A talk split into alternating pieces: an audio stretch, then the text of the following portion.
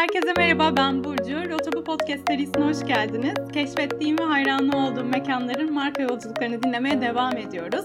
Bugün uzun süredir bildiğimiz ve kuruldukları günden itibaren hayli popüler olan iki kahvaltı markasının kurucusuyla konuşacağız. E, kahvaltının mutlulukla bir ilgisi olmalı sözünü %100 benimsemiş biri olarak bu sohbetten çok keyif alacağımıza eminim ben. E, lafı fazla uzatmadan pankekli kahvaltıların İstanbullu yeme içme kültüründe yer almasına öncülük eden Munchies pankek ki bizlere sunan. Daha sonra da son dönemin popüler kahvaltıcısı olmayı hepey hak eden, lezzetli kruvasanları temel alan fakat bir kahvaltı kulübü olan Bireki Breakfast Club'ı kuran Can Aktaşlı'ya sesleniyorum. Merhabalar, hoş geldiniz. Selam Burcu. Ne güzel bir girişti ya öyle. Teşekkür ediyorum. Rica ederim. Ne Nasılsın, demek? iyisin? İyiyim, sağ olun. Siz nasılsınız? Teşekkür ediyorum. Vallahi bir türlü denk gelemedik. Sonunda şükür kavuşturana diyelim. Evet evet. Bence de şükür. Zaten tatildi, şuydu buydu bir sürü şey giriyor araya bu dönemde. Ee, yaz sezonu, sezonu her ne kadar pandemi de olsa e, normal süreçlere göre biraz daha yoğun geçiyor. Ama buluştuk. Güzel bir sohbet bizi bekliyor. Evet evet inşallah. Benim için de keyifli güzel olacak. Ben o yüzden lafı fazla uzatmayayım. Ben çok konuşmayayım. Siz konuşun istiyorum çünkü. O yüzden de bir an evvel sohbete dalmak istiyorum. Ee, Haydi. tamam. Şimdi kurduğunuz markalara geçmeden önce ben sizi tanımak istiyorum. E bizi dinleyenlerin de bu girişe çok alışık olduğunu biliyorum. Dolayısıyla size soracağım soruları bekliyorlar onlar da. O yüzden ben nerede doğdunuz, işte okudunuz, hobileriniz neler, aileniz ya birazcık sizden konuşalım. Gerçek sizi tanıyalım istiyorum ben ki e, bu mekanları açarken aslında neler e, geçmişte yaşanmış onları da görelim. O yüzden sizi dinliyorum. Süper. Ben de seninle birlikte şu an hafızamın geçmişine gidip zorluyorum kendimi. tamam. 12 Mart 1989 yılında öncelikle Cemil Can Aktaşlı ismim. Cemil diye de bir ekim var onu da kullanıyorum. Genel olarak herkes Can Aktaş diyebiliyor ama üniversite dönem, dönemimdeki arkadaşlarım 3 tane Can olduğu için Cemil ismini de kullanıyorlardı bana. Cemil diye de bilenler var. Cemil Can Aktaşlı 12 Mart 1989 İstanbul Kadıköy doğumluyum. Ee, çocukluğumu ilkokul dönemi anneannemin bulunduğu anneannemle geçirdim. Onun yaşadığı evde e, geçirdim ve bir Maltepe'de bir ilk öğretim okulunda ilk öğretim hayatımı geçirdim. Ortaokulda orada, orada okudum. Ondan sonra liseyi e, karşıda Fransız Koleji'nde okudum. Üniversite sürecinde Haliç Üniversitesi'nde grafik tasarımla taşlandırdım. Ondan sonra direkt üniversite bittiği gibi o yaz Ağustos sonunda da ilk işim olan Manchezi Moda'da açma fırsatına eriştim. Tamam çok hızlı geldiniz Manchez'e ama çok bir çırpıda anlattınız şu an. Yani bende bende hızlı gidiyor her şey. Hayatı hızlı akışta yaşıyorum. Anlatım da biraz hızlı oldu. Yani genel oldu. olarak hobilerim iş hayatından önceki hobilerim ve iş hayatından sonraki hobilerim diye ikiye ayrılıyor maalesef. İş hayatından önce dağa gitmeyi, kayak yapmayı, su sporlarını ve profesyonel genç takımlardan itibaren basketbol oynuyordum. Hı hı. 18 yaşında bir diş sakatlığıyla birlikte basketbol hayatı bayağı zorlaşmaya başladı. Süreçlere tabii soğuma etkisiyle o gençlik zamanında spor hayatını bırakanlardan birisi de ben oldum. Birazcık gezmeyi, tozmayı, haylazlığı, e, arkadaş çevresinde en fazla konuşan olmayı, bisiklete herkesi bindirip düşürmeyi, top oynamayı yani mahallede anneannemle yaşadığım mahallede çok güzel bir gençlik ve çocukluk dönemi geçirdim diyebilirim. Sahil tarafındaydı, Süreyya plajındaydı. Hı hı. O dönem işte mahallede dizini kanatan, düşüp bir yerini vuran son jenerasyona denk geldiğim için de o da bana bayağı bir şeyler kattı aslında. Güzel bir çocukluk geçirdim. Üniversiteden sonra da direkt iş hayatına atılmayı kararını aldım. Süper. Ya en azından spor ve işte birçok hobi hayatınızın bir noktasında yer almış. Çok güzel. Bu arada ben de Maltepe'de yaşadım. Yani e, evlenene kadar. O yüzden Maltepe deyince şu an bir böyle, böyle ben Hayır, de bir duygulandım. Ben Kızıl Kız yani doğum Kızıl Toprak Kadıköy'de doğdum. Sonra belli sebeplerden dolayı anneannemin yanına anneyle geçiş durumumuz Hı hı. oldu. Orası da benim için Süreyya Plajı, Adatepe sahil bölgesi gerçekten böyle o 90'lar evet yıllarda aşırı keyifliydi. Haklısın. Orada geçirdim. Ben de çok sevindim. Aynı yerdenmişiz. Evet. Aynı semtin insanlarıyız. evet. Aynı semtin çocuklarıyız diye. evet. evet. Süper. Şimdi o zaman siz e, böyle kendi kendinizden bahsettiniz. Mançis'e yavaş yavaş gelelim. O Mançis'e dokundunuz. Ben sizi durdurdum birazcık. E, evet bir an hızlı direkt gittim. Olsun. E, Mançis'ten de konuşacağız zaten. O yüzden hemen oraya geçelim. Hızınızı kesmeyeyim ben. E, Mançis'in kurulma hikayesinden bahsedin o zaman bize lütfen. Ya Mançis'in kurulma hikayesi bayağı evveliyatı olan bir şey. Benim lise yıllarıma dayanan bir tutku, bir istek. Aşırı şekilde böyle arzusunu istediğim işte krep, pancake, bunların tatlı ile yenmesi, meyve ile yenmesi yani genel olarak damak tadı ve bu tarz tatlı şeyleri lise zamanlarında çok seven birisiydim. Basketbol, İspan yapıyorduk.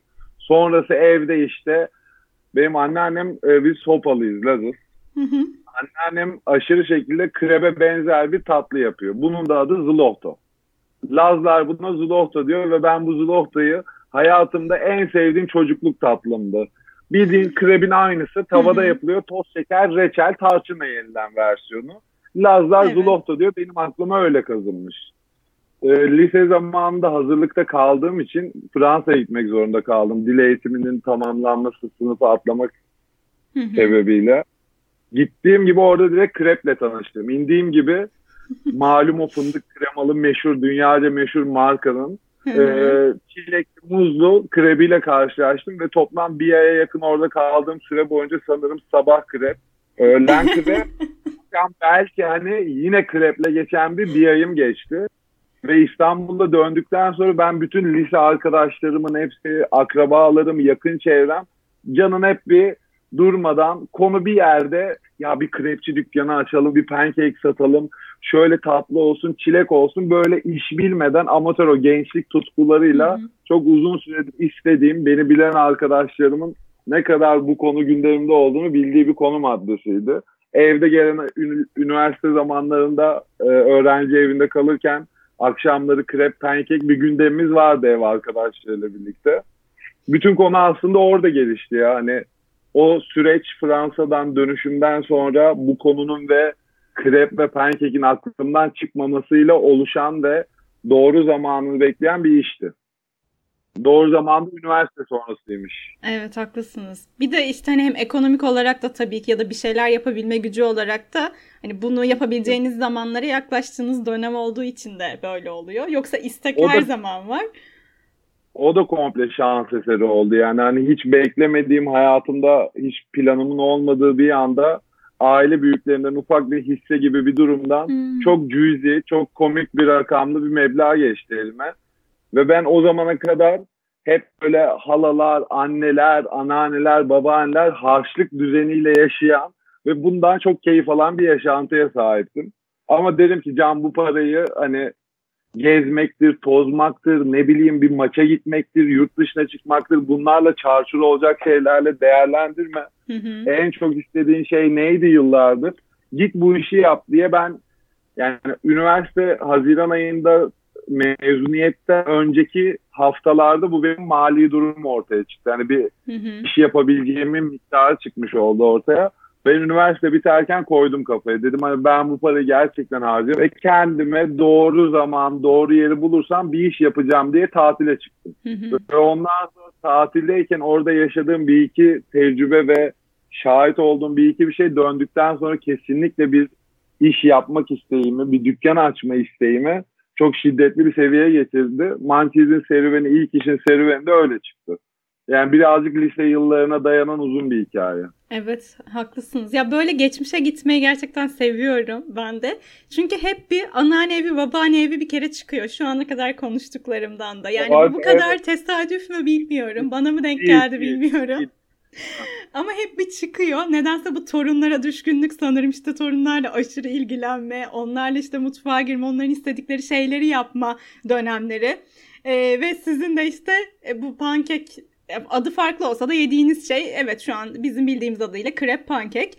Ee, daha sonra yurt dışına işte gitmeniz hani gerçekten bu tatlı tesadüfler dediğimiz şeyler olmuş birleşmiş. Siz de bu noktaya gelmişsiniz böylece. Kesinlikle ya bu anneanne olayına benim de buna dair çevremde böyle Hı-hı. birkaç tane örnek var bu konuya dair. Sanırım buna dair tespitim anneanneler torunlarına çok iyi bakıyor. ya da babaanneler büyüklerimiz torunlarına çok iyi bakıyor ev reçelleri, ev yemekleri ve bu çocukların arasında da yaratıcılık ya da esnafçılığa dair yetenekleri olan bu anneanneden kaptığı şeyleri iş hayatlarında uyguluyorlar.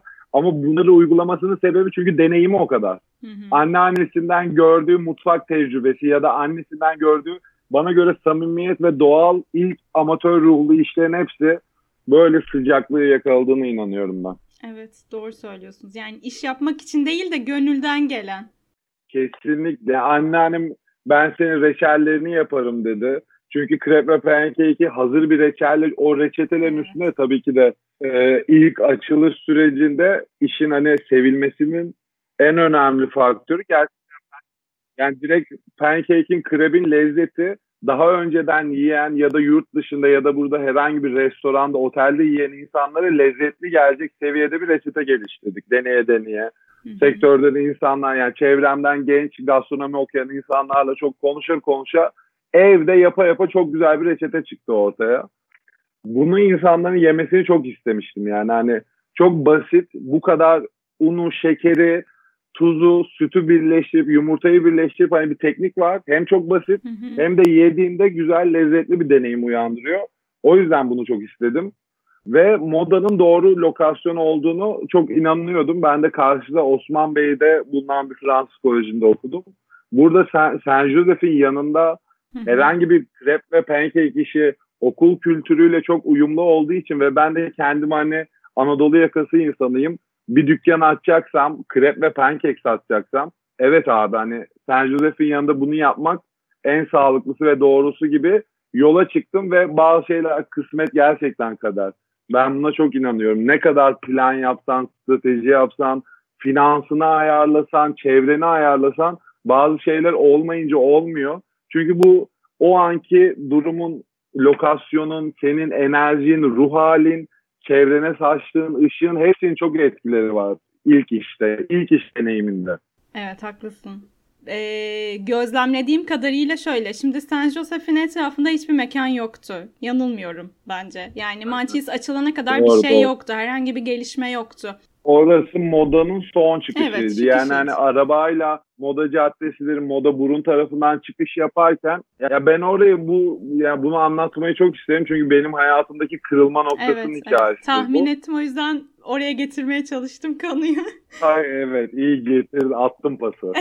yani ilk bu işi yapmak istediğim gün işte önce ekipmandır, altyapıdır, bir dükkan nasıl oluşturulur, bir dükkan nasıl kurulur bunlara birazcık baktıktan sonra ben bu işi yaparım. Klasik can hiperaktivitesi ve enerjisiyle yola çıktım. Karşıya gittim, gezdim. Tamam abi ben bunun mutfağıdır, üründür bunları yapabilirim. Bir dükkan bakayım diye. İlk hemen Kadıköy, Sente Moda'ya geldim. O gün modada girmediğim ara sokak, çıkmadığım yer Moda Caddesi'ne bakıyorum. Tabii 2013 yılının yazından bahsediyoruz şu an. Haziran, hmm. Haziran'ın son haftaları filan. Modada ne bir kafeleşme ne bir şu anki moda yaşantısında daha çok ufak emareler vardı. Genel olarak eski esnafların ve semt e, nalburudur, elektrikçisidir onların bulunduğu bir düzendeydi burası. İstediğim dükkanı bulamadım. Dedim ki bugün buradan bir kısmet çıkmayacak. Bir iki emlakçıyla çünkü sözleşip bana bir yer gezdirmişlerdi. Moda Caddesi'ndeydi ikisi de. Dedim burası uygun değil, içim ısınmadı. Tam moda havuzun orada ilk öğretim okulunun önünde dolmuşa bindim. Dolmuşa bindim, sağ arka boştu. Dün gibi hatırladığım bir hikaye. Dolmuş kapıyı kapattı. Hareket ettik. Daha ben paramı uza uzatırken ilk Manchez'in o köşe dükkanın önünden geçerken içerideki takım elbiseli emlakçı beyefendi kapıyı cama kiralık yapı, yazısını yapıştırıyordu ve ben önünden geçtim bir anda. Harika. Arayı uzatırken elimi çekip San Jose'nin önünde aracı durdurup ben bir inmem gerekiyor. Yani hatırlamıyorum şu an bir bahane uydurup olmuştan indim. Yürüyerek dükkanın önüne geldim ve adam bantını takmış, yapıştırmış kiralık yazısını. Direkt telefonu açıp orayı aradım yani numarayı. Hı hı. Dedim hani ben az önce buradan geçiyordum, e, arabayla geçiyordum, duramadım, durumu nedir, e, ilgilenmek, görüşmek isterim dedim. Yani tam bir tesadüf eseri çıkıp giderken hı hı. gördüğüm o emlakçının o yapıştırdığı yazı inip orada görüştüm, konuştum. E, yandaki komşularla bir iki iletişim koyayım. Hani bu bölge nasıldır vesaire diye. Hı hı. O akşam orada Mopaş'ta çalışanlarla konuştum. 5 yılda 6 tane işletme değiştiren, eczane kapanmış, teker kapanmış.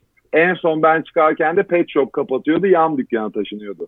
Yani bütün modanın lanetli bölgesi olarak anılan, hiçbir esnafın barınamadığı, yani bu moda değil, burası modanın çıkışı olarak bakılan bir yer. Ama benim kurmak istediğim iş için inanılmaz biçilmiş kaftan bir yerdi. Çünkü arabaların çıkışında iyi, lezzetli ve doğru bir iş yaparsak son çıkışta görecekleri son işletme olacağı ya da son hani yer olacağı. Saint Joseph'in yanındakilerin okul çıkışlarında girişlerindeki etkileşimiyle en azından yani bu işe girmemdeki en büyük cesaretim en azından abi günde 5-6 tane krep satarım. Hani okuldan çıkanlar nutellalı çilekli krep yer. Yani kiradır, elektriktir çıkarırız. Ondan sonra 4-5 aya devrederiz mantığıyla girdiğim bir işti. Evet. Ondan sonra tabii işin içinde çok şey öğreniyorsun. İlk o açtığın günden ilerleyen 1-2 aylık süreçte zaten hayatın gerçekleri bir işletme açmanın ne demek olduğunu iliklerine kadar hissettiğim dönem başlıyor. Ve aslında bir şeyleri sektörü çözmenin de en güzel ve en iyi yoludur. Evet. Bilmeden bodozlamasına girmek. Tamamen şey enerjinle girdiğin için ve motiv yani motive olarak giriyorsun. Olumsuz şeyleri düşünmediğiniz için tabii daha iyi oluyor. Bilgin şu an o an sadece olumlu şeylere yetiyor. Yani biz bunu yaparız, yeriz, ederiz, çevremiz gelir, arkadaşlar gelir. Yani 22'den 23'e girmiş daha önce hiçbir iş deneyimi olmayan ama böyle fikirleri ve bir mücadelesi olan bir ruh haliyle yaptığım bir işti. Evet. Ya yine de peki Manchester'ın bu kadar böyle popüler olacağını, böyle talep göreceğini içten içe biliyordum ya ben diyor musunuz şu an? Yoksa yok ya hiç hiç bu kadarını da düşünmemiştim. Ya açıkçası bir işletmenin talep gördüğünde neler yaşayabileceğini, insanların beğenilerini sonucunda bir işin nereye gideceğini tahmin ediyorum. Ama bu kadar gerçekten ciddi bir sevgi, insanların değer verip gelmesi çok gençtim. Aşırı şaşırdığım dönemler oluyordu. Ama bu şaşırmalarımın içinde işte o an zaten insanı ağırlamayı, insanların beklentiyle bir işletmeye gelip o beklentisini alıp alamamasını yüzlerinde görmeye her şeyi orada öğrendim. Bir iş bence samimiyetin en güzel yanı gelen insanların ilk negatif ya da pozitif yorumlarıyla ortaya çıkıyor. Hı hı. Oradaki sen işini kurallarını koyup menüm bu, her şeyi ben böyle yaptım, kesin kurallarım böyle, bunu bununla yapmıyorum gibi kalıplara sokarsan ilk defa denenen bir iş. Daha önce hiçbir örneği yok ve insanların hiçbirisi buna dair bir deneyim yaşamamış. Yurt dışından örneklerle sana bir tık üst perdeden de bakma durumu olabilir. Ay yurt dışında böyle yapıyorlar, sen böyle mi yapıyorsun gibi gibi gibi. Ben bu işi akışına bırakmayı tercih ettim. İlk bir ay boyunca gelen komşularım, arkadaşlarım, değer verip hiç tanımadığım gelen insanların yorumları ve beklentileriyle oluşturulan ortaya çıkan bir iştir. Hı hı. Ya beklentileriyle be- demen çok önemli bence. Ee, burada bunu söylemem gerekiyor. Çünkü hı hı. yani hepsi gerçekten ilk deneyimde krep ve pancake'in hani o ham halini hiçbir şey sürmeden olan halinin lezzetini aşırı beğendiler. Ondan sonra benim kafamdaki iş take away olarak camdan krebimi satarım, pancake'imi to go olarak kartonda satarım. Yani biraz daha tatlı tuzlu dükkanda oturma düzeninden uzak kahvaltı saatinde başlayıp akşamüstü kapanan bir iş kurgulamıştım.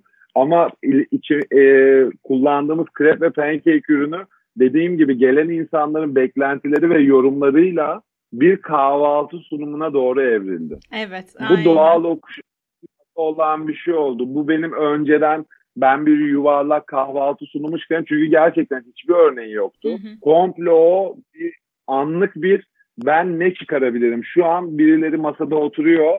Tatlı tuzlu sunum yapmam lazım. Ne yapabilirim mantığıyla ortaya çıkan bir tabaktı. Dükkandan yani bir mançizi açmadan önce yuvarlak bir sunum yapayım. Etrafına altı sos döneyim. Bütün reçelleri, tuzluları biz yapalım. Ve ortaya da tuzlu bir kahvaltı sunumu çıkarayım gibi bir düşünceyle yaptığım bir iş değildi. Bu biraz bir, bir buçuk ay içinde işin içinde evrildi. Bana da öğretti açıkçası. Evet, ben şaşırdım açıkçası. Çünkü direkt böyle bir konseptle çık çıkmayı hani hedeflediğinizi falan düşünmüştüm. Hani ilk açılan işlerde ilk 1-2 ayını hiç kimse duymaz. Duyulduktan sonra zaten iş şekillenmiş olur.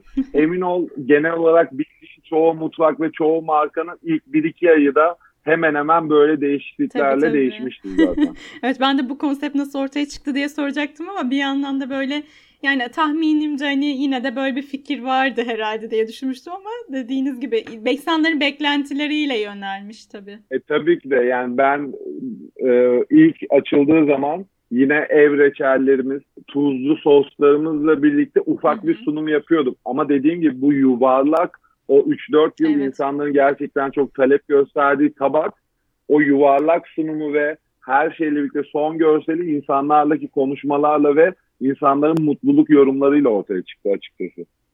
Evet yani zaten hani insanların çok seveceğini hani birkaç kişiden örneklem alıp onların çok sevdiği bir şey yapınca bu genele de hitap etmeye başlamış. Tam olarak öyle. Bir de en önemlisi yani ben her işte e, tüketilen ürünün, yenen gıdanın, içilen gıda, içilen içeceğin hangi kesim ya da hangi insanın e, tükettiğine birazcık Tabii, bakıyorum. Çünkü ona göre evrim. Şu an gidip yani gidip Bostancı'da, Maltepe'de bizim orada açsaydım doğru hedef kitlesine ulaşamazdım. Bu kesinlikle bir ayrım yapmak için söylediğim bir şey değil. Birazcık semtin tabiatına da uyacağını çok iyi bildiğim için zaten krep pancake yazısını görünce biz semtlinin burada oturan insanın bir talebi oldu. Onlarlaki konuşmalarımız da zaten çoğu şey evrimleşti. Aslında Manchis şu an derken de hatırlıyorum ilk kurulduğu bir iki ay çok amatör butik başlayıp moda halkının sevenlerinin şekillendirerek yaptığı bir işe evrildi. Evet yani mahalleli dediğimiz şey aslında sizi tutmuş ve e, evet, gelişme sağlamış. Gerçekten bir kafe oluşumu yoktu. Evet. Yani havuz bölgesinde moda yani o bir şaşkınlık yapı yaratıyordu insanlardan. Birisi geldi krep ve pancake işi yapıyor. Yeni bir konsept hani bir küçücük bir Hı-hı. dükkan, beş masası var filan çoğu genel olarak çoğu işletmecinin ve girişimcide de bu bir özgüven yarattı. Modanın oluşumuna da Manchizm ve Manchiz'e gelen insanların etkisi çok fazla oldu. Evet yani evet evet haklısınız. Zaten 2013'ler 2013-2014 yani tamamen bu kadar işte 3. nesil kahvecilerin ya da bu kadar butik e, kafelerin açıldığı yıl e, benim de gözlemlediğim Tam kadarıyla. O yüzden o yönelmeyi sağlamış. Evet pik yapıldı tam da gerçekten. Yani Avrupa yakasında biraz daha vardı. Anadolu yakası ama moda Aynen. bu akımı iyice sürükleyen e, lokasyonlardan oldu. Hatta başında oldu desem bilmiyorum abartmış olmam sanırım.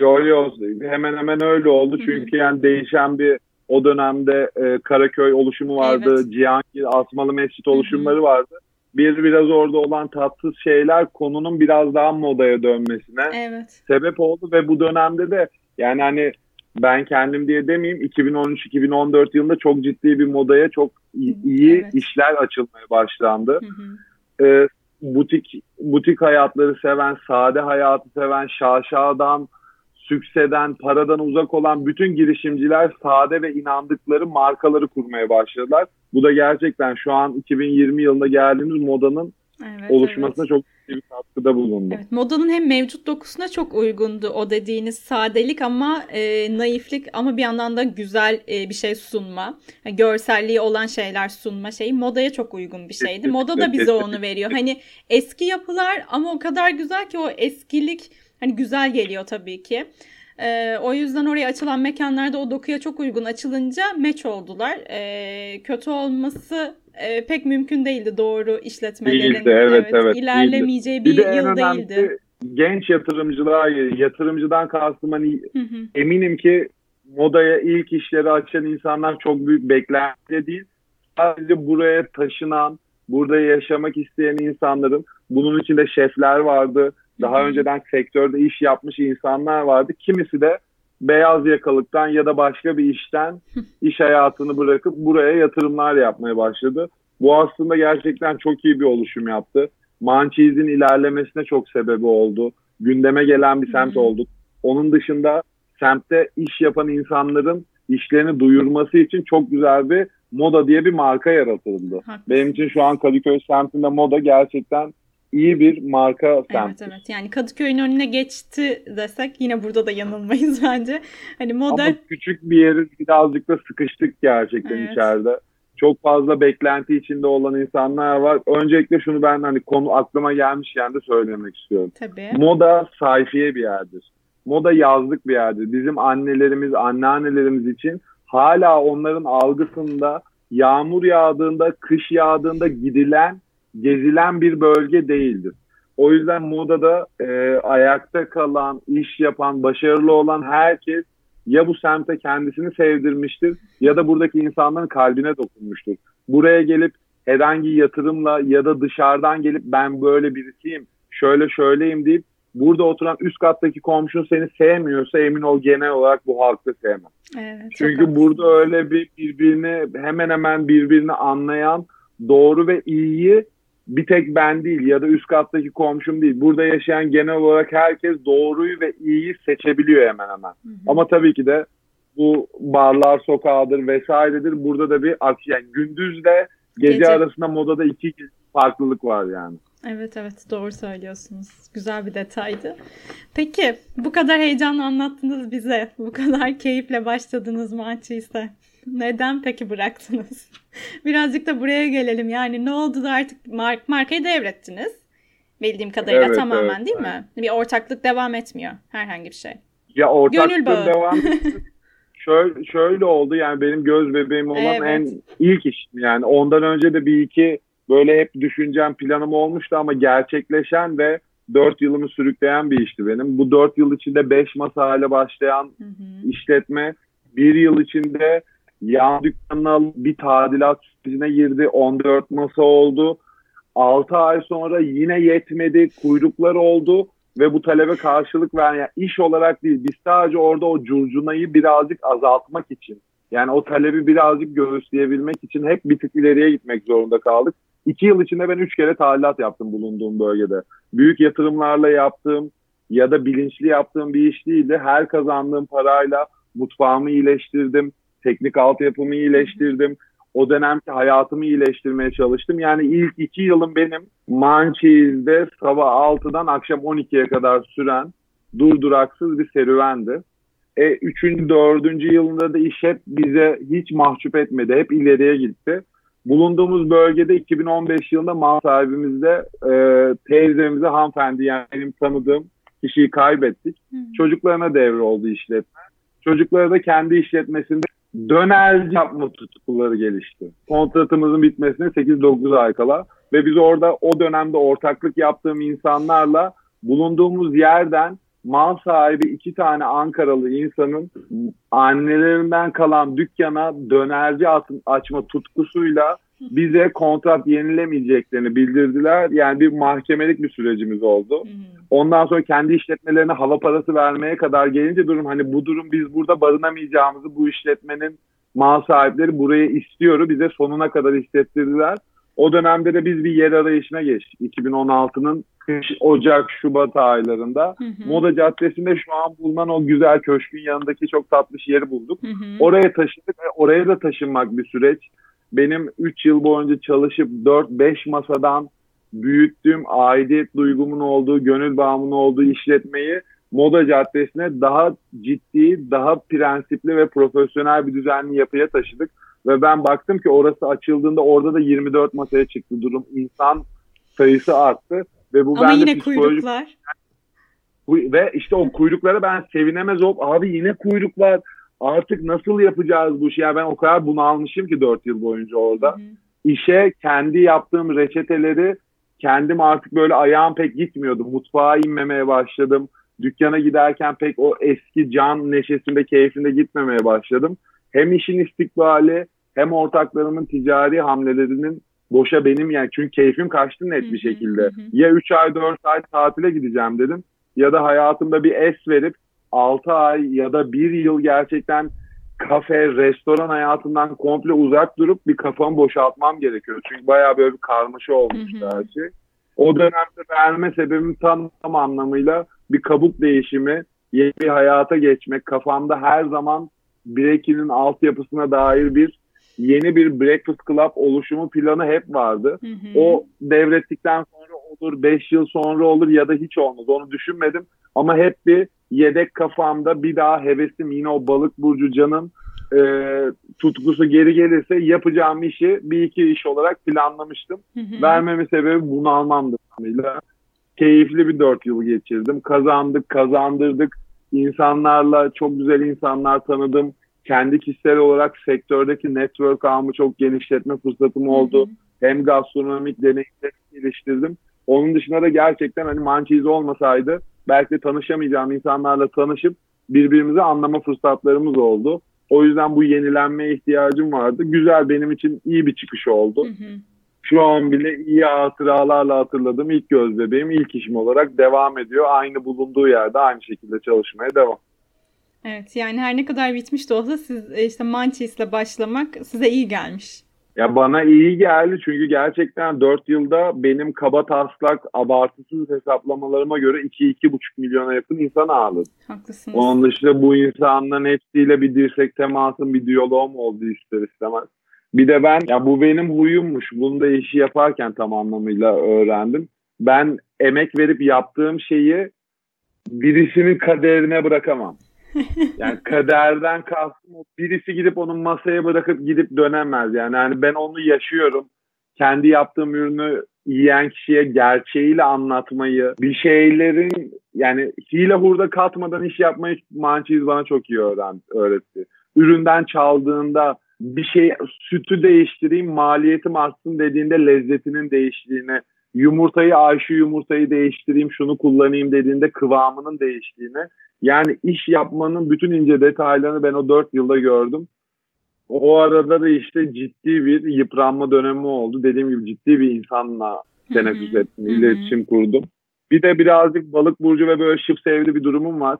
Ticaret yapmayı çok bilen bir yapım yoktu 23 yaşında başlayan canım. Çok fazla kazandıklarımı, kaybettiklerimin hesabını tutmadım, kaydını tutmadım. Tam bir genç, amatör, girişimcinin başına gelebilecek ne varsa hepsini deneyimledim. Ama en sonunda en önemlisi yıkıl yıkılmadan iyi bir şekilde çıkabildim. Çünkü çok aşırı amatör ruhla ilerlettiğim bir süreçti benim için. Güzel bir antrenman yılım oldu 4 yıl benim için. Zaten yani sizin iletişimde olduğunuz kişiler ya da ailedeki büyükleriniz de hani bir şekilde sizi doğru yönlendirmeye çalışsa da hani biz de hep öyleyizdir ya onu yaşamadan öğrenmek pek kolay olmuyor. Yani gerçekten kötü bir şey yaşayacaksak da onu bir yaşamak gerekiyor sanırım bu hayatta. Öyle bir ders alınıyor. O olumsuz diye saydıklarınız da yani siz yaşadığınız zaman anca olumsuz olduğuna inanacaktınız gönülden. Ee, o yüzden yaşamak iyi olmuştur. Bir ikiye katkısı olmuştur. Bundan sonraki hayatınıza katkısı Çok olacak.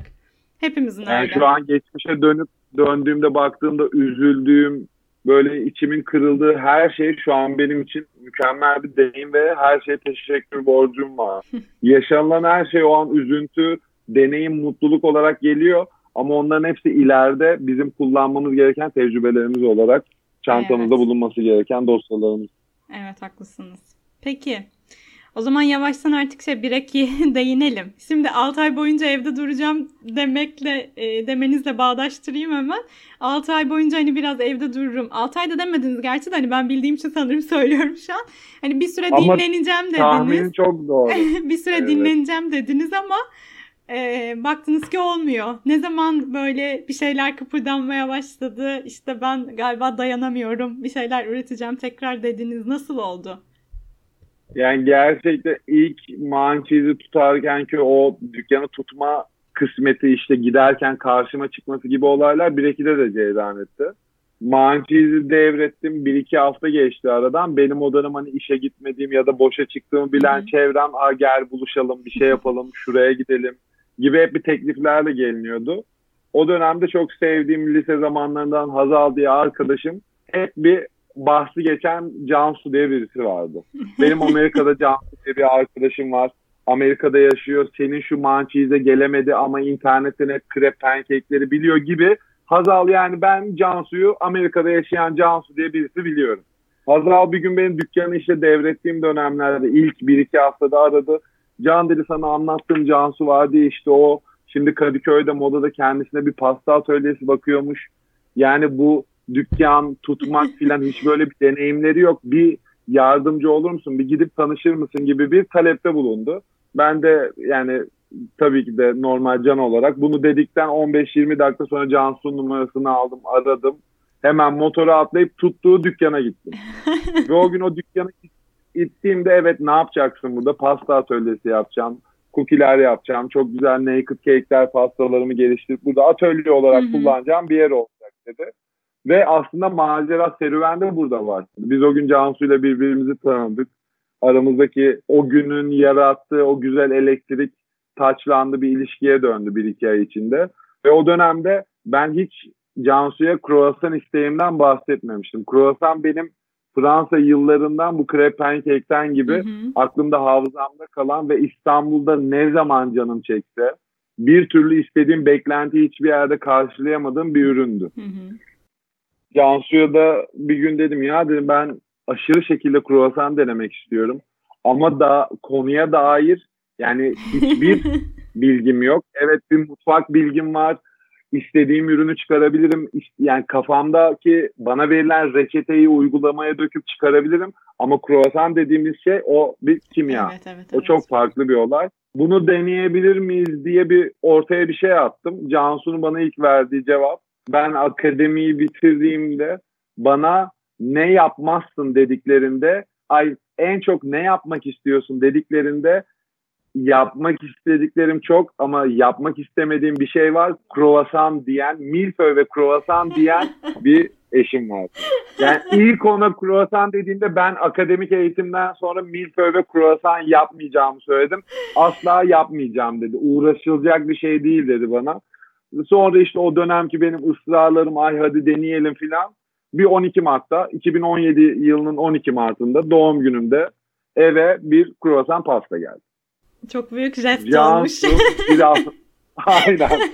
Cansu bir hafta boyunca sessiz sakin biz atölyeye gidiyor işte o gün cookie siparişi var. E, pasta siparişi var diye beklerken o alttan alta hiç söylemeden 10 tane kruvasanlı bir pasta çıkarıyor ortaya ve doğum günümü onunla üflüyorum. Ve o gün benim kafamda ampul patladı abi sen bunu yaptıysan biz bu işi biraz deneyelim. Lütfen biraz kafa patlatılma geldi. Cansu da ikinci, üçüncü yapışından sonra e, tabii ki de yapmam dediği şeyde de burada da bir ironi var. Deli gibi hamuru sevdi. Kruvasan hamurunun o dokusunu hı hı. insanı 2-3 gün emek verdikten sonra ortaya çıkan onu mutsuz eden şeyle bir savaşa girdi aslında. Türkiye'nin her yerinden, Ege'den, Karadeniz'den, İç Anadolu'dan un tedarikçileri, tereyağı tedarikçileriyle görüşüp biz 6 ay boyunca yani 2000 benim 12 Mart'tı doğum günüm. Biz nereden baksan 6-7 aya yakın gündemimiz bizim kruvasan. İstediğimiz lezzeti çıkarabileceğimiz, istediğimiz yağ dengesini bulabileceğimiz. Tabi bu yaptıkça gelişti, yaptıkça gelişti, yaptıkça gelişti ve bunun en önemlisi Cansu bunu eliyle yaptı. Bunların hepsini el açması olarak yaptı ve bu yapmanın içinde ciddi bir araştırmaya girdi. Yabancı kaynakları araştırmaya başladı. Bu sektörde uzun süredir çalışan şeflerle konuşmaya başladı modada bulunan onun atölyesine ve buradaki un ve tereyağı durumuna uygun olarak bir kruvasan reçetesi geliştirdik. Ve bu reçete kruvasan yapılırken biz tabii ki de her gün şu an Brekin'in içinde bulunduğu menünün ufak ufak denemelerini yapıyoruz. Kahvaltılarımızı atölyede kruvasanlarla yapıyoruz ve her gün bu işin biraz daha geliştiğini görünce ya derim hani ben bir dükkan ya da mançiyi devrettikten sonra büyük bir iş kesinlikle yapmak istemiyorum. Çok sade, butik, kruvasan kahve üstüne kurulu, gerçekten Fransa'da gördüğümde azaldığım şekilde bana beni tatmin edebilecek bizim çevremin, arkadaşlarımın iyi kahve, iyi kruvasan içebileceği ve tanıtım yapmayacak, açıldığını duyurmayacak butik bir yer istiyorum diye yola çıktık ve şu anki Yoğurtçu Parkı'ndaki Bireki'nin yerini gördüm. Ben Mançi'yi zamandan beri en büyük hayalim ve tutkum Yoğurtçu Parkı denilen bölge benim gözümde Kadıköy'ün en güzel yeri. Ama bu en güzel yeri ben çocukluğumdan beri bildim bileli kanalizasyon kokuyor. Evet, Parkta evet. istenmeyen görüntülü insanların işgaliyle duruyor. Ve onun dışında 2014-15 yılında artık ana haberlere çıkacak kadar Kurbağalı Dere'nin kokusu adı altında haberler yapılıyordu. Ve hep diyordum ki bir gün ben bir iş yapmak istersem kesinlikle yoğurtçu parkında yaparım. Ah keşke şu koku bitse burada. Hep böyle bir gündemim vardı. Ve tam bizim bu kruvasanları denemeye başladığımız dönemde Kurbağalı Dere'nin islahat çalışması başladı. Benim radarım oraya kaydı. Burada bir yer bulabilirsem evet ben buraya konuşlanırım. Çünkü gerçekten 4 yıl Mançiz'i işletirken, çalıştırırken havuz bölgesi, moda caddesi ve modadaki genel olarak çoğu esnafla bir dirsek temasım, tanışıklığım oldu. Devrettiğim bir işin, çıktığım bir işten sonra yeniden bir iş kurup yani eski bildiğim o havuz bölgesi, moda diye adlandırdığım bölgede bir iş yapıp başarısız olmanın birazcık içinde tedirginliği vardı. Yani ben tekrardan orada bildiğim yani devrettiğim yere gidip niye sıfırdan bir daha bir dükkan açayım? Bu biraz böyle ticari bir hala mı kovalıyor? İşte mançizi devretti, gezdi to tozdu, geldi yine dükkan yapıyor falan bunları düşündüm. O yüzden asla orada ben dükkan açamam. Moda Yoğurtçu Parkı Caddesi'nde olsun. Hiç kimse olmasın. Gerekirse hiç kimse gelmesin. En azından yani esnaf derdimiz olmaz. Yeşile bakarak kahve kruvasan içerisinde yola çıktık bir macera. Şansı da bir gün havaalanına giderken taksideyiz. Yani İstanbul'dan gidiyorum hı hı. ve o dükkanın kiralık olduğunu gördüm. Yolda havaalanına gidene kadar emlakçı yine orada arayıp işte ben tanıdığım da birisiydi. Hı hı. İşte ben Can beni tanıyorsun ben şimdi havaalanına gidiyorum. Bu dükkanı gördüm ama döndüğümde burasını birisi tutmuş olursa ben yıkılırım kesinlikle görmek istiyorum dedi. Sağ olsun tamam dedi seni bekliyorum dedi. Sen görene kadar bekleyeceğiz dükkanı dedi. Gittim tatil yaptık. Cansu da o dönem birlikteydik. Hı hı. Tatildeki gündemimiz o dükkan olursa nasıl bir şey olabilir? Ortada herhangi bir break ismi yok ama Breakfast Club kültürü, hı hı. konsepti, menüsü ve içeriği hazır. Zaten uzun süredir olan bir projeydi. Hep yapmak istediğimiz bir şeydi. Sadece burada bunun yapılamamasının en büyük etkeni milföy, amine hamurlar ve kruvasan.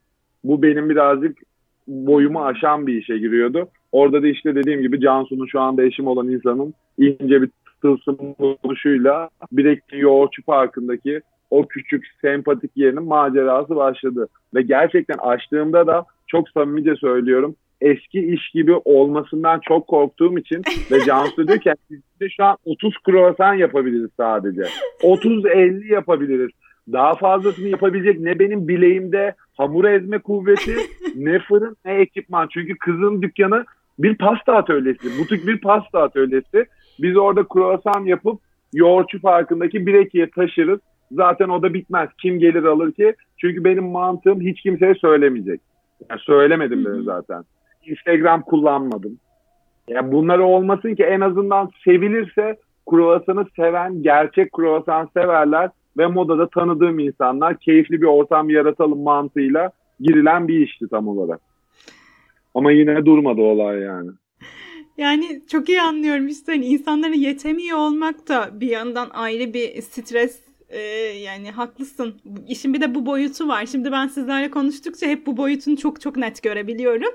Ama bu taraftan bakınca insanlar o kadar da öyle tahmin etmiyor maalesef ki. İşte yani getirememek şöyle bir şey. Yeni bir şey deniyoruz. Hı hı. Ve bu yeni denilen şeyin ciddi bir teknik altyapı yatırımı yok. Zaten olursa da hatalı olur.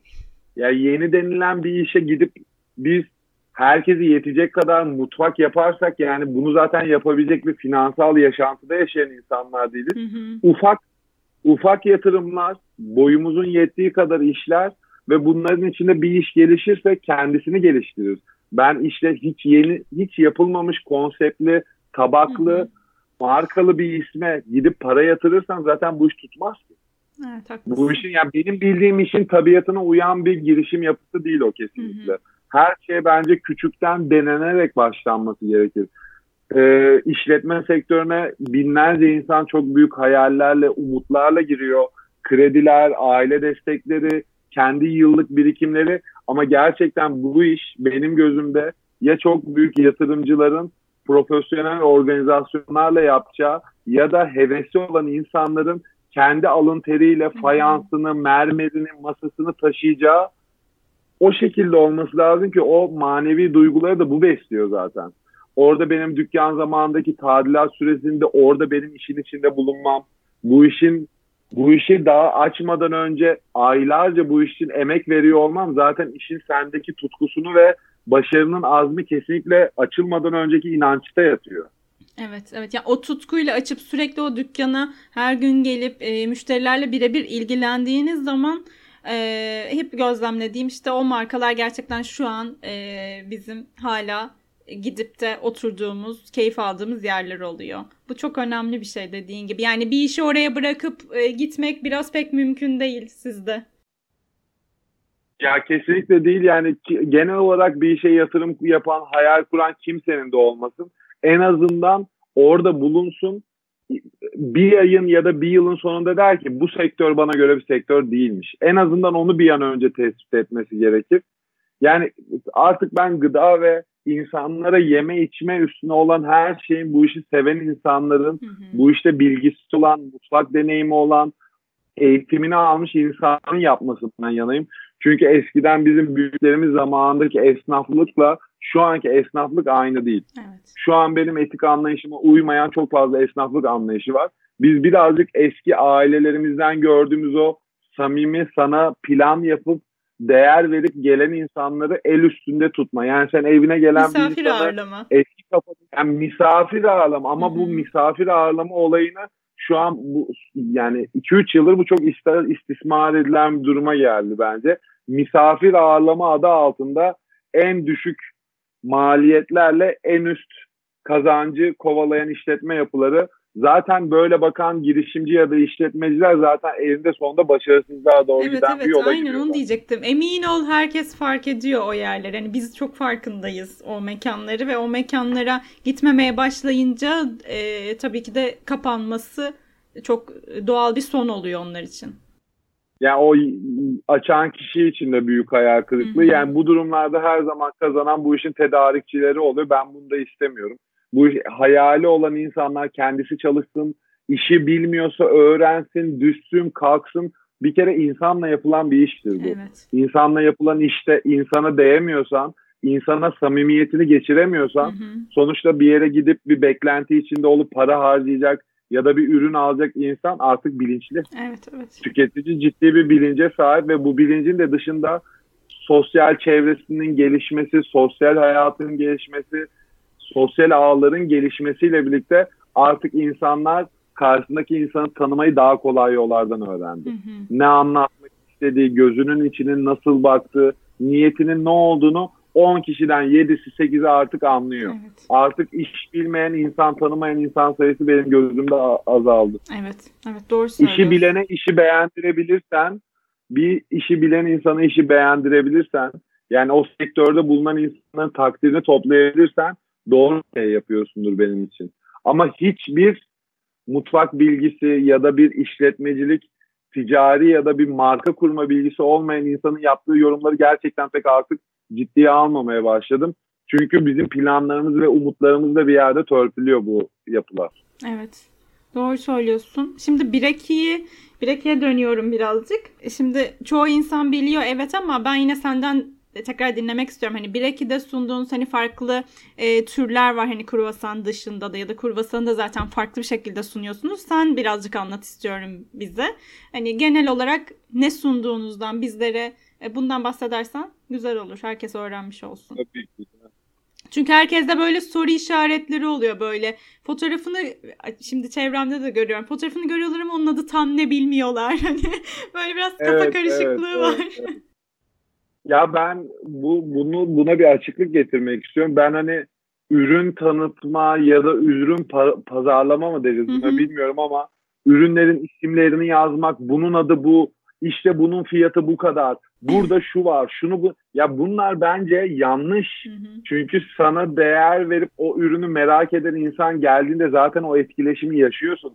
Seni orada tanıyor. Biz global bir firma değiliz.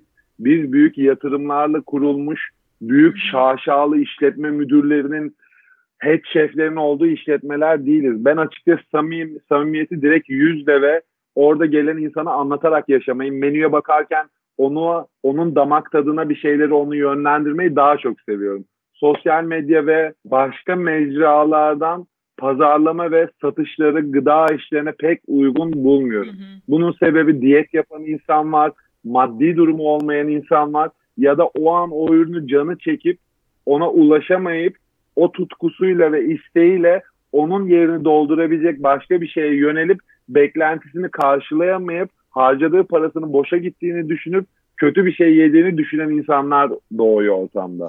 O yüzden ben gerçekten sosyal medya üstünden yapılan bütün müşteri çağırmalı PR reklamlarının benim işletmecilik ve girişimcilik mantığıma biraz ters geliyor. Dükkana gel, geldiklerinde onlara anlatmak benim bir vazifem. Hı hı. Benimdeki her şeyin detayına kadar girmek vazifem. Menü verip dükkanda gidip o insanı o yabancılığa bırakmak zaten en büyük hata odur. Yeni kurulmuş bir iş var ortada. İlk defa görülmüş. Bir, bir menü. İlk defa deneyimlenecek bir tabaklama.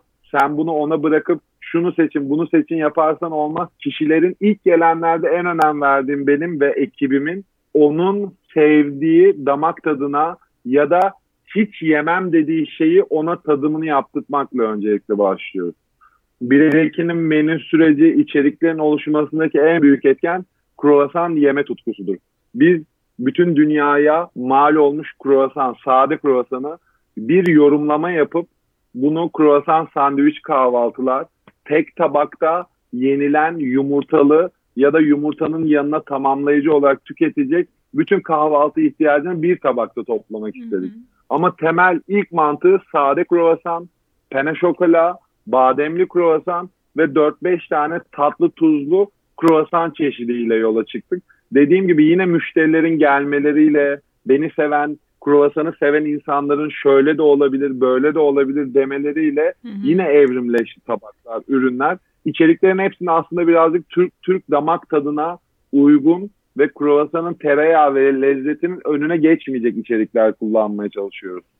Benim için kahvaltıda yenilebilecek en güzel içeriklerden birisi 1-2'den önce de kruvasandı. O yüzden bunu çok rahatlıkla söyleyebiliyorum. Kahvaltının 1-2'deki starı kruvasandır her zaman sade kruvasan seven insanın sade kruvasan yemesine teşvik ediyorum bileki de. Ama farklı deneyimler, bizim çıkarttığımız sunumların tadına bakmak isteyen herkesin de çok memnun, mutlu ve yediği en lezzetli şeylerden birkaç tanesini birkaç tanesinden birini yediğinin övgüleriyle ayrılıyorlar. Harika. Ya sade kruvasanı evet işte yurt dışındaki örneklerini hep biliyor, biliyoruz. İşte ben de yurt dışına gittiğim zaman hani bu sade kruvasan çok mu sade artık hani bunu neden hiç farklı hiçbir şey yok diyen taraftaydım açıkçası. Türk, Türk mantığı geliyor bir şey Evet yani şuna bir şey sürmek istiyorum hani isteği geliyordu ve bunu da zaten ancak bir Türk yapar demiştim yani hani bir ilk gördüm ve dedim ki bu fikir ancak bir Türk'ün aklına gelirdi.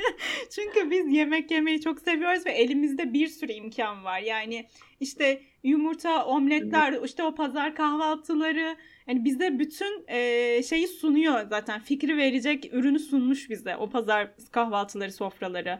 Dolayısıyla da yani bir Türk'ün bulmasına hiç şaşırmadım e, bu fikri. Birazcık komple de iyi bir yere de değindin. Hani Bireki'deki bu menü oluşumunun etkenlerinden birisi bu Türk tipinde kurulan kahvaltıları birazcık insanları bilinçlendirip aslında kahvaltı dediğin şey ya hafif yiyeceğin ya da bir tabakta 3-4 tane ürünle geçiştirip tatlı bir şekilde bitireceğin bir şeydir. Ben masa kurulmalar, peynirler, ballar, reçeller bunlar çok güzel.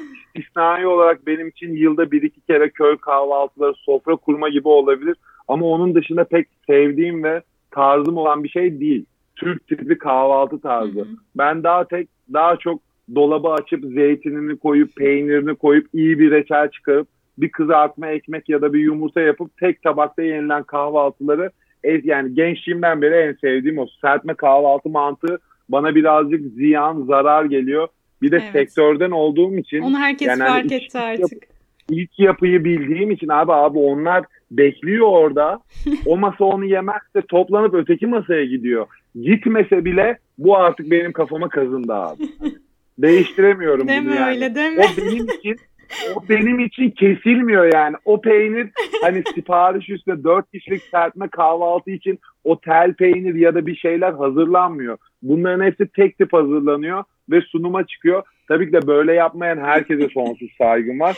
Ama genel olarak sektörü böyle kirlettiler birazcık.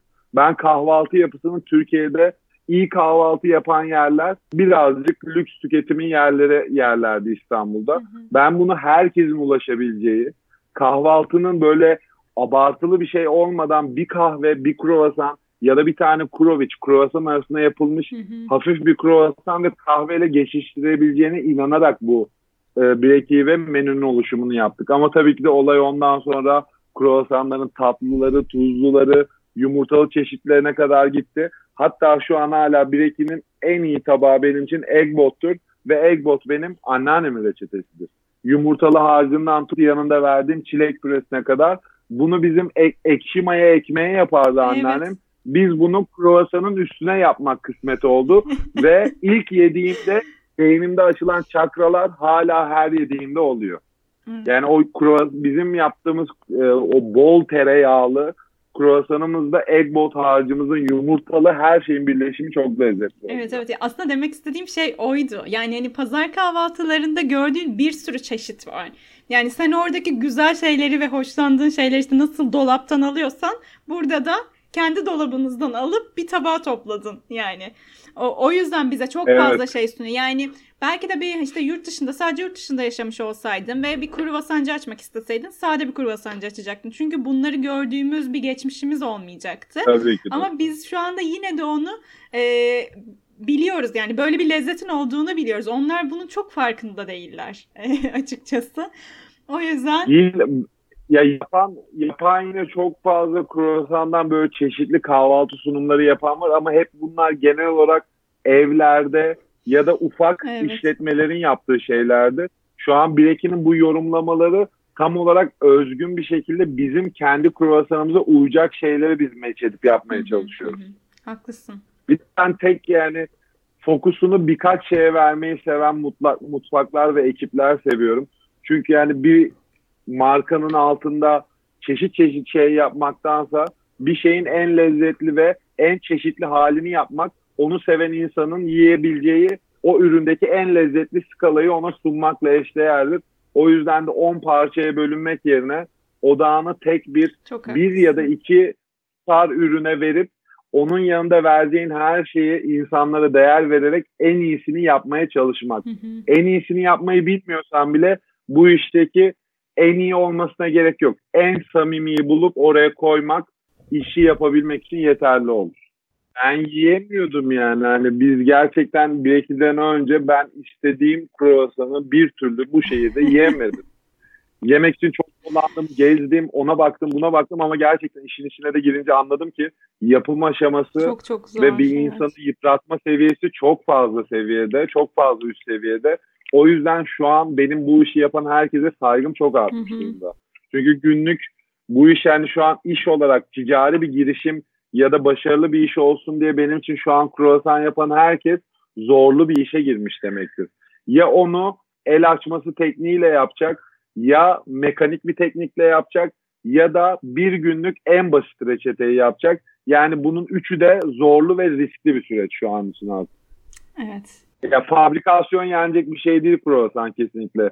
İçinde herhangi bir tereyağı esansı hı hı, ya da hı. sıvı yağ, margarin benim ve şeflerimin Cansu'nun kesinlikle kabul etmediği bir şey. İyi bir kruvasan sadece çok iyi bir tereyağıyla yapılır. Evet zaten yenildiğinde anlaşılıyor bu söylediğiniz şey. Ee... Her gün ben de yiyorum. Zaten yani yemek yemeyi seven ve kaliteli şeyler yemek isteyen insanlar bence böyle e, yerlerde de aşırı özenli olup işte bu markanın ilerlemesini sağlıyor. Hani senin de bahsettiğin gibi işte hani kruvasan, kruvasanı bulamadığın için bir yerde dönmeye başladın. Ya tabii ki de hani başka yatan sebepleri de var istediğin için ama hani gerçek kruvasanı belki de bulabilseydin çok iyi bir yerde birazcık daha duracaktın. Belki başka bir şey olacaktı. Kesinlikle, kesinlikle tam olarak doğru bir yere girdin sen de mesela biz şu an arkadaş olsak Bireki'ye dair benim hiçbir şeyim olmasa yani Bireki'yi açmadan önceki Can'a sen Can Bahçeşehir'de Florya'da İzmir'de bir kruvasancı varmış. Kruvasan çok güzelmiş deseydin ben onu denemeye ya senle ya da bir şekilde aklımda kalıp kesin gidiyordum. Çünkü yani hani kruvasan yemek lezzetli ve keyifli bir şey. Bir de Fransa'dan dediğim gibi ciddi bir alışkanlığıma dönmüştü. Evet. Ya her yurt dışı ya da bir otel maceramız varsa yani bir yerdeysek hani ilk göz kruvasan arıyor. kruvasan arıyor. Aynen. Aynen. Evet ben bu noktada birazcık da şuna gireceğim. E, e, günlük olarak işte e, ürünleri nasıl yaptığınızdan belki biraz bahsedersin. E, aslında buna da şundan dolayı girmek istiyorum. Çalışma saatleriniz e, yani 5-6 gibi bitmiş oluyor zaten. Kapatıyorsunuz artık. Aslında evet. daha da geçe kadar tutmaya çalışıyorsunuz ama ürünler tükeniyor ve artık ürünlerimiz tükendi diye böyle ben görüyorum işte Instagram'da artık arkadaşlar. Kusura bakmayın dönüyor yani iş. o yüzden biraz ya, çalışma ürün... saatlerini burada bahsetmenizi isteyeceğim ki hani şu an eminim bilmeyenler bile Bireki'ye bakıyor şu an Instagram'dan ama e, sizden de dinlesinler. Yani hem çalışma saatlerinizi hem de burada bir de şuna değinirsen süper olur. Take away olarak da hani ürünleri almak e, yani sizin için aslında büyük bir artı oldu. Belki de hatta özellikle pandemi döneminde yani ayakta daha iyi kalabilen diyeceğim. Ya benim temennim bu yönde. Umarım daha iyi geçmiştir. E, kalmanızı sağlayan şey take olarak hizmet vermeye devam etmeniz oldu bir süre boyunca. Verebildiğiniz süre boyunca. O yüzden hem ondan hem de işte paket servis konularından falan da bahsedersen biraz çalışma şeklinizden de e, bilgileri al, almış olalım. Ya çalışma saatlerimiz yine kruvasanla ilintili gidiyor kesinlikle. Ya belli bir kapasitemiz var. Hani bu tükenme olayı, kruvasan bitme olayı şu an bizim bir kanayan yaramız aslında biz şu an yaptığımız sayıdan, adetten çok memnunuz. Çünkü şu an yaptığımız sayının 10 tane daha fazlasını yapabilecek durumda değiliz. Şu anki teknik altyapımız, fırınlarımız, soğuk odalarımız, ya ekipmanlarımız şu an zaten tam kapasite çalışan bir bireki var. Biz bu kapasiteyi istersek 3-4 katına da çıkarabiliriz Hı-hı. ama bunu yaptığımızda ne olacak? Kruvasanın standartını bozacağım. İçine belki bir sıvı yağ, bir margarin eklemek zorunda kalacağım ya da verdiğimiz tur sayılarını azaltıp hızlı bir şekilde işi yapmış olacağız. Bunu kesinlikle yapmayı düşünen bir işletme ya da oluşum değiliz. Hı hı. Şu an kruvasanın tükenmesinin ve bitmesinin tek sebebi yapabildiğimiz reçetemizin maksimumunu her gün yapıyoruz. Tükendikten sonra da elimizden gelebilecek hiçbir şey yok. Çünkü reçete 3 gün öncesinden geliyor. Yani salı günü yenilecek kruvasan cumartesi akşamı yapımına başlanıyor sayıları ve ölçüleri çok önceden belirlenmiş bir ürün. Çalışma saatlerimiz de 1-2'de pastane kısmımızın bu arada 20 saate yakın çalışıyor. Vardiyalı çalışıyoruz öncelikle. Konusu da açılmışken pastane bölümünde bulunan kruvasana bu kadar emek vererek çalışma saatlerini hiç umursamadan bu işi gönül sevdasıyla yapan bütün Bireki pastane ekibine selam olsun burada. Hepsinin Çalışma saatlerimiz sabahleyin biz e, donuk ya da e, dolaptan çıkmış kruvasan kullanmıyoruz. Direkt mayalandırıp hı hı. sabahleyin pişirdiğimiz kruvasanları yani taze kruvasanlar kullanıyoruz. Sabah dörtte bir ekinlik mutfağına giriliyor. Mayalandırma ve açılış sürecimiz başlıyor. Yedi buçukta take ve camı kruvasan ve kahve satışımızla birlikte başlamaktadır. Take ve camımızdan menü ürünümüzdeki hiçbir şeyin satışını yapmıyoruz. Yani kuru kruvasan sandviçlerimiz, yumurtalılarımız ve mutfaktan hazırlanan tatlı sunumlarımız.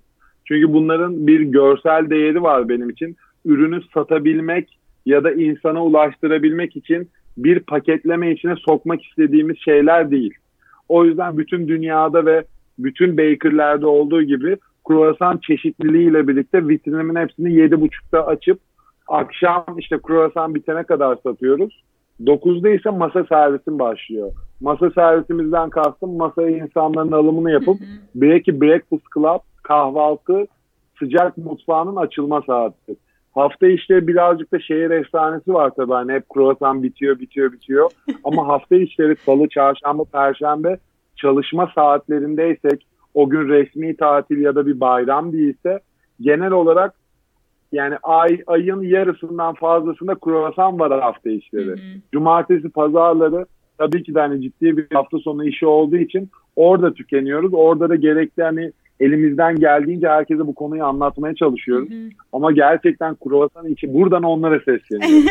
buradan kruvasan bittiğinde birekiye ya da bireki olmasın kruvas el açması olarak kruvasan yapıp ürünü bittiğinde ona sızlanan bütün kruvasan severlere sesleniyorum. Ürün bitiyorsa burada iyi bir şey vardır.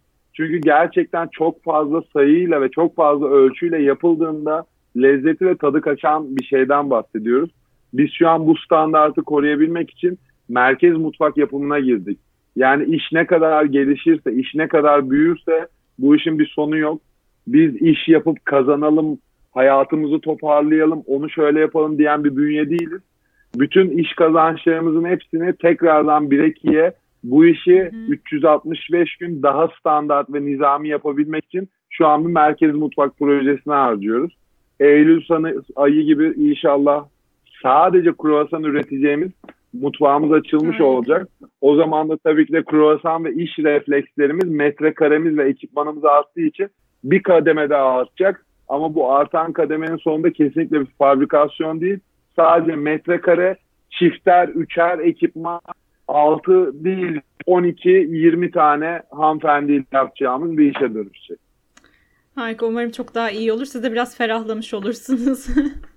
daha rahat evet, üretimle. Evet çünkü biz şu an gün aynen bayağı stres halinde gidiyoruz. Kruvasan ortam sıcaklığından hava sıcaklığından aşırı etkilenen bir ürün. Hı hı. Yani bu Ağustos ayı mesela kruvasan yapanların en zor ayıdır nemden dolayı.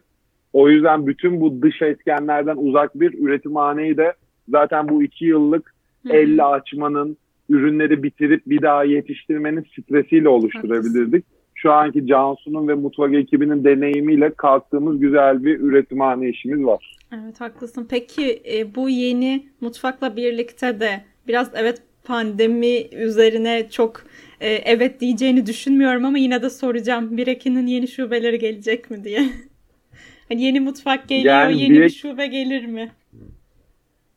Yani şöyle söyleyeyim ben açıkçası hani bir Bireki'ye dair bir masa oturma düzenli, konseptli, sıcak mutfak kahvaltılı bir işletme düşüncesinde değilim. Çünkü gerçekten biz mutfakta sıcak mutfağımda 9 kişi çalışıyor. Bu işin bulaşık kısmı var. Bu işin kruvasan hazırlama kısmı var. Onun dışında biz bütün içeriklerimizdeki kullandığımız pestosundan, reçellerinden bütün tatlı tuzlu soslarına kadar her şeyi biz üretiyoruz. Bir iki de bir yerden alıp masaya verdiğim koyduğum hiçbir ürün yok. O yüzden ben Munchies'in işte burada bana çok büyük bir deneyimi oldu. Hı hı. İşin ticari ve insan popülasyonuna kapılarak yapılan her hareket iş stresi ve yükü olarak iş sahiplerine ve bu işin en büyük sırtlanan yükünü sırtlanan insanlara geçiyor.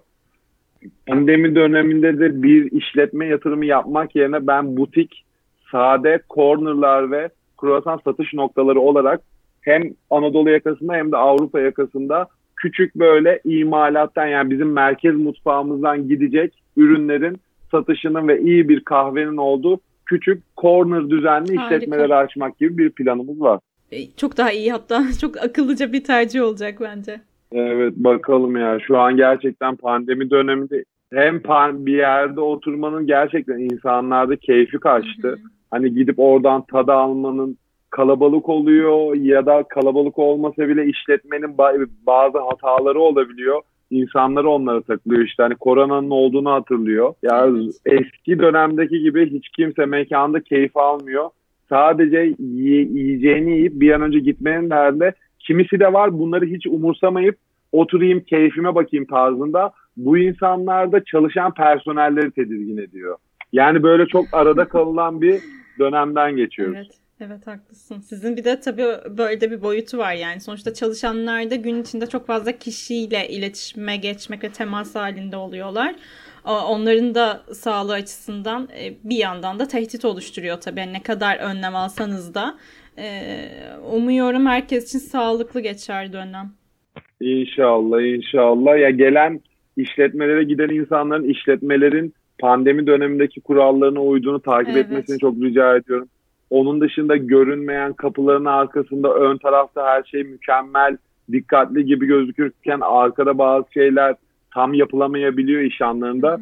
O yüzden hani en önemlisi biz birey olarak bizlerin tedbiri bırakmaması gerekiyor. Kesinlikle. Çünkü bu tedbiri bıraktığımızda bir anda faturaları ağır olabilecek şeylere gidebilir. Hı hı. İş yerlerinin ve markaları seven insanların o markalarda daha iyi zaman geçirebilmesi için bu dönemi çok dikkatli geçirmemiz gerekiyor. Hı hı. Çünkü işletmelerde bir yandan her ay maliyetlerle dönen yani o müşteri gelmese, oraya olan o talep olmasa sürdürülebilmesi şu anki ticari ve ekonomik durumda çok zor olan bir dönemdeyiz. Evet, evet. O yüzden nitelikli ve iyi iş yapmak zorlaşmış durumda. Çünkü teknik e, şey e, ham maddeler, gıda satın almaları normal benim bildiğim 10 yıllık alışkanlıkların çok üstüne çıkmış durumda.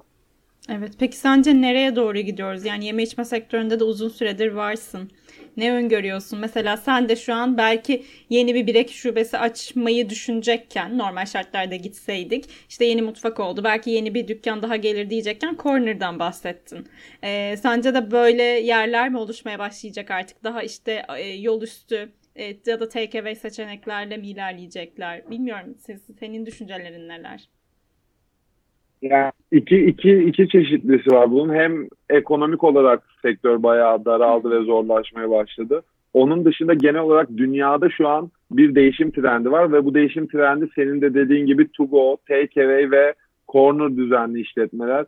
Açıkçası bir işletmenin şu an gidip 50 tane masaya ve sandalyeye para vermesi benim için aşırı saçma bir şey olarak geliyor. Onun yerine oraya harcayacağı masrafını, mutfağını ya da çeşitlendireceği ürünlerin daha iyi çıkmasını harcasa sonuçta bu bir yiyecek ya da bu bir içecek. Evet.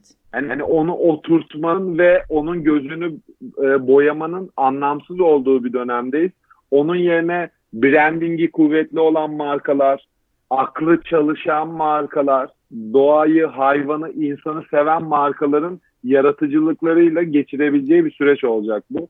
Onun dışında eski kült işlerin her zaman devam edeceğini hı hı. düşünüyorum. Ya genel olarak bu buhrandan bir şekilde çıkacak. Ama çıktıktan sonra ne kadar hasar alacağımız önemli. Bu sene benim için yani benim iş bakışımda zarara girmeden geçilirse bu 12 ay bir başarıdır. Evet. Çünkü az buz değil 4 aya yakın bir süre bütün işletmeler kapalı kaldı.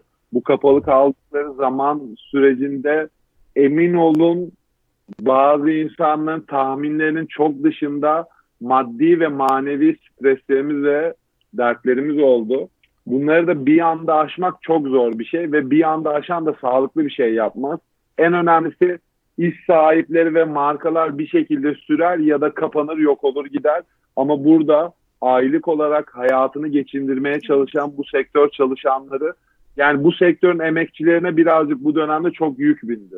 Hiç kimse 250'lik kişilik plajda hiç kimse maske takmıyor ama sabahtan akşama kadar sıcağın altında çalışan garson o maskeyi takmak zorunda. Taksın okey. Ama siz niye takmıyorsunuz abi? O garibim emekçi adamın ne günahı var? Yani birazcık böyle bir adaletsiz şeyler de olmaya başladı. Yaz döneminde herkes maskeyle çok zorlanıyor. Keşke bütün vatandaşlarımız bu olaya komple işletmelerde maaşlı çalışan insanların dikkat etmek zorunda kaldığı gibi dikkat etse. Çünkü birazcık bir adalet. Kimisi hiç umursamaz tavırda, kimisi de iş iş yaptığı yerlerin ya da yöneticilerin onlara söylediği zorunluluklardan dolayı bunu yapmak evet. zorunda. Tamam hepimiz yapalım ama bir adaletsizlik oluştu hı hı. ve buradan da etkilenen emekçiler hem maddi hem manevi hem sağlık olarak. Ben o yüzden işletmede açılırken ya da şu an çalışırken önceliklerinin çalışan insanların kirada oturan evini geçindirmeye çalışan olan insanlar olduğunu düşünüyorum. İşi sürdüremiyorsa da çok açık açık bir şekilde personelle yolunu ayırıp herkesin yoluna bakması en iyisi. Çünkü bu oyalanmak işin içinden çıkılmaz bir halde dönüştürebiliyor her şeyi. Sonuçta gıda işi yapıyoruz. Ee, bu yasakların olduğu dönemde hafta sonu yasak dendi. Hı hı. Biz hepimiz bütün soğuk çöplere attık. Çünkü dükkanlarımıza gidemedik. Her şeylerimiz evet, bozuldu. Evet. Yani bu biz hani az hasarlı atlattık ama et işi yapan, balık işi yapan yani bu işten zarar gören çok ciddi bir insan kesimi var. Evet evet yani ham madde olarak kullandığı şeyin fiyatı arttıkça tabii ki bu kaybı da çok olmasına sebep oldu. Birçok işletmeyle ben de konuştuğum için de biliyorum gerçekten çok üzücü hani bu açıdan baktığımızda çok fazla kayıp var. Ee, umarım bundan sonrası için daha doğru hareketler, e, daha doğru adımlar atılır da e, her iki taraf olarak da bu kadar zarar görmeyiz. En azından işletmelerde çalışan kişiler e, bir yandan şöyle düşünüyorum. Çok zor durumda maskeyle çalışmak zorunda kalıyorlar ama iyi ki buna mecbur bırakılıyorlar ki kendilerini bir nebze olsun işte o 200 Tabii, kişilik evet, insandan koruyabilecekleri evet. bir maske var. Yani maske yeterli mi tek kişinin Aynen. takmasıyla? Tabii ki yetmez. Bugün ama bir farkındalık evet. yani evet. hani fark yani bu maske en azından çevreye ve insana bir saygı Hı-hı. şeyi Hı-hı. olarak görüyorum. Kesinlikle ben. kesinlikle. Hani dediğin gibi en azından bir koruma sağlıyor bizlere. Ya zaten bilmiyorum ben hep böyle düşünüyorum. Kendime bulaşmasından daha çok tamam yaş grubu olarak işte genç e, nüfustayız ve bunu atlatma e, olasılığımız e, çok yüksek E, dolayısıyla kendimizden korkmayı birazcık bıraktık. İnsanlar kendinden korkmayı bırakınca bir kesim tamamen zaten bana bir şey olmaz diyen bir kesim var. Bir kesim de ya ben birine evet. bulaştırırsam diyen var. Gerçekten herkesin bu zihniyette olması gerekiyor. Yani birazcık bencillikten uzaklaşan insanlarla biz ancak e, bu yoldan e, doğru bir şekilde çıkabiliriz. Doğru, Yoksa evet. herkes eğer ki sadece kendini düşünürse maalesef yapılacak hiçbir şey yok yani. Bu böyle yayılmaya devam edecek artık ikinci, üçüncü dalgalarıyla devam edeceğiz. Bugün e, sanırım işte yine bakanlıktan gelen bir işte kamu spotu vardı. Şimdiye kadar da gerçekten en e, doğru bulduğum şeylerdi. Yani maskeyle nefes almak zor ama solunum cihazıyla nefes almak evet, daha zor diye. Onu ben yani çok böyle e, içime işledi diyebilirim. E, çok çok doğru. E, maskeyle çalışıyoruz biz de çalıştığımız ofiste. Herkes işte önlem almaya çalışıyor. Eğer tatile gittiyse işte ona göre ofise dönmüyor gibi şeyler var. Umuyorum herkesin hani bu kadar dikkat ediyordur. Ee, diyecek bir şey yok yani. Mekanlara, markaların bu, evet. bu kadar yeme içme yerlerine gitmeleri de sizin kalkınmanız açısından faydalı. O yüzden hani gitmemek değil ama gittiğinde çok önlem alarak, çok güvendiği yerlere giderek herkesin gitmesini hep ben de tavsiye ediyorum, öneriyorum. Ee, umarım bilmiyorum ya her şey güzel olur artık hani biraz e, uzun oldu artık 6 aydır e, herkes bu zor durumla mücadele ediyor. Bu böyle sürecek gibi duruyor ama birazcık bir, bir buçuk iki yıla yakın bir evet. süremiz var gibi duruyor. Çünkü hani evet. bir yerden toparlanacak tekrar bir yerden dağılacak ve bunun faturası bir şekilde sosyal hayata Kesinlikle. kesiliyor ister istemez. E, en azından bir 30 gün 40 gün bir sefer kapanalım bu iş bitsin önümüze öyle bakalım ben çok istiyorum. Hı hı. Bir şekilde olmuyor olduramıyoruz ama bu arada işte daha önceden pandemiden önce 10 kazanıp ona göre hayatını borçlandıran, ailesini, dükkanının ödemelerini kazandığı bütçeye göre yapan insanlar şu an o paraların üçte birini bile kazanamıyor. Yani şu an bu durumun ilerleyen süreçlerdeki psikolojik, sosyolojik etkileri ciddi bir şekilde ortaya çıkacağını düşünüyorum. Evet. Daha yani hani iş ortalığında gibiyiz. Kasım, Aralık ayında yani bu yeme içme sektörüne olan etkisi daha da fazla artacak gibi duruyor. Evet haklısın. Peki bizler böyle dışarıya çıktığımızda e, güvenebileceğimiz yerleri bu kadar aradığımız bir dönem içerisindeyiz ya. Ben yine bu noktadan hemen rota bu klasik soruma geçeyim diyorum. Buradan bağlayayım fazla da moralleri bozmayalım. tamam rota bu sorusuyla devam ediyorum hem ailenle sevdiklerine dışarıda vakit geçirdiğin e, bir günü planlarken hangi markaları şu anda tercih edersin? Biraz bunu düşünerek de bize bir günlük akış oluştursan e, nasıl olur? Hangi markalara uğramamızı istersin? Bize birazcık bunu e, anlat ve bizi keyifli bir rotaya götür lütfen. Biraz moralimiz bozuldu çünkü. çok çok toparlayacağız moralleri. Ya ben öncelikle yaşadığım ve iş yaptığım semtten çok kolay kolay çıkabilen birisi değilim. Çünkü her çıktığımda trafik, keşmekeş, kaostan bir an önce geri dönme tutkum var. Ben modadaki Kadıköy'deki off günlerimde hı hı. öncelikle yani belli başlı boş günüm varsa takıntılarım vardır. Yapmam gereken zorunluluklar. Süper rutinler. Erken kalkmak gibi bir alış, alışkanlığım var. Yani sabahleyin benim iş yerime gitmek gibi bir işim yoksa ve hı hı. evde de herhangi bir işim yoksa İlk önce kendimi havuzun orada e, bahariye ışıkları bitirince çekirdek kafi vardı. Tunca abimizin dişletmesidir, dükkanıdır. Mançiz'den önce 2012'de açılan modanın ilk butik kahvecisidir. Tunca abiye giderim, kendi Hı-hı. çekirdekleriyle kahvesini kavurur. Bundan sabah kavurduğu ve taze olan kahvelere güzel bir kahve içeriz. Ve en önemlisi Tunca abi orada ne yapar? Tunca abi sabah dükkanı tek başına açar benim iş saygımı kazandığım insanlar onu görmeden günüme başlayamam ben. Dükkanını kendi açar, kahvesini kavurur, baristalığını yapar, cheesecake'ini yapar, sandviçini yapar ve akşam 6'da gittiğinde şahane bir iş günü geçirmiş olur ve bütün moda yerlileri kabilenin kabile üyelerinin hepsi Tunca abinin orada toplanır. o yüzden orası biraz bizim toplanma alanımız gibi bir şey. Tunca abi de başlarım günüme kesinlikle. Kahvaltı için kahvaltı konusu biraz modada bende karışık. Yere giderim, yer modaya giderim. Yerin mutfağını çok severim. Her şey taze ve günlük olarak çıkar orada. Asla beklemiş hiçbir ürün kullanmazlar. Yeri de herkese tavsiye ederim. Benim modada moda kültürüne ve bu semte yakıştırdığım bir iki güzel dükkandan birisidir. Onun dışında tabii ki de Banko Bulgar çılgınlığım var. Bora abi nereye? Biz oraya işte aldığımız kiloların kiloları yakarken hasretle beklediğimiz temel olarak şey Bora Bozankaya'nın yaptığı burgerlerdir. Şu son dönemlerde de yeni, yeni markası Banko Burger'le birlikte iki günde bir Banko Burger alışkanlığım var. E, akşamları modanın bir klişesi dışarıdan bir misafirimiz gelirse ya da iş için birisini ağırlayacaksak Koça'ya götürmeyi ben çok severim. Kimisi eski yapısını daha çok sever, şu dönemini çok sevmez. Ama benim Koça'da genel olarak bulunma ve gitme mantığım oranın o 100-120 yıllık tarihi ambiyansı hmm. ve orada bulunurken bana hissettirdikleri o yüzden Koço hani moda rotalarında herkese de olabilecek bir yerdir. Story Cafe'yi tavsiye ediyorum evet. ve kendimin de Tuğçe abi bize kırılmadığı anlardan sonra en çok takıldığım yer Story Cafe'dir.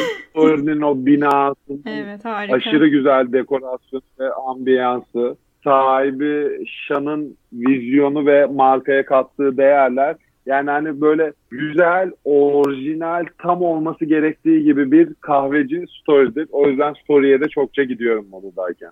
Onun dışında moda dışında genel olarak cadde ya da karşı hayatlarını yıllardır, bir iki yıldır unutmaya başladım.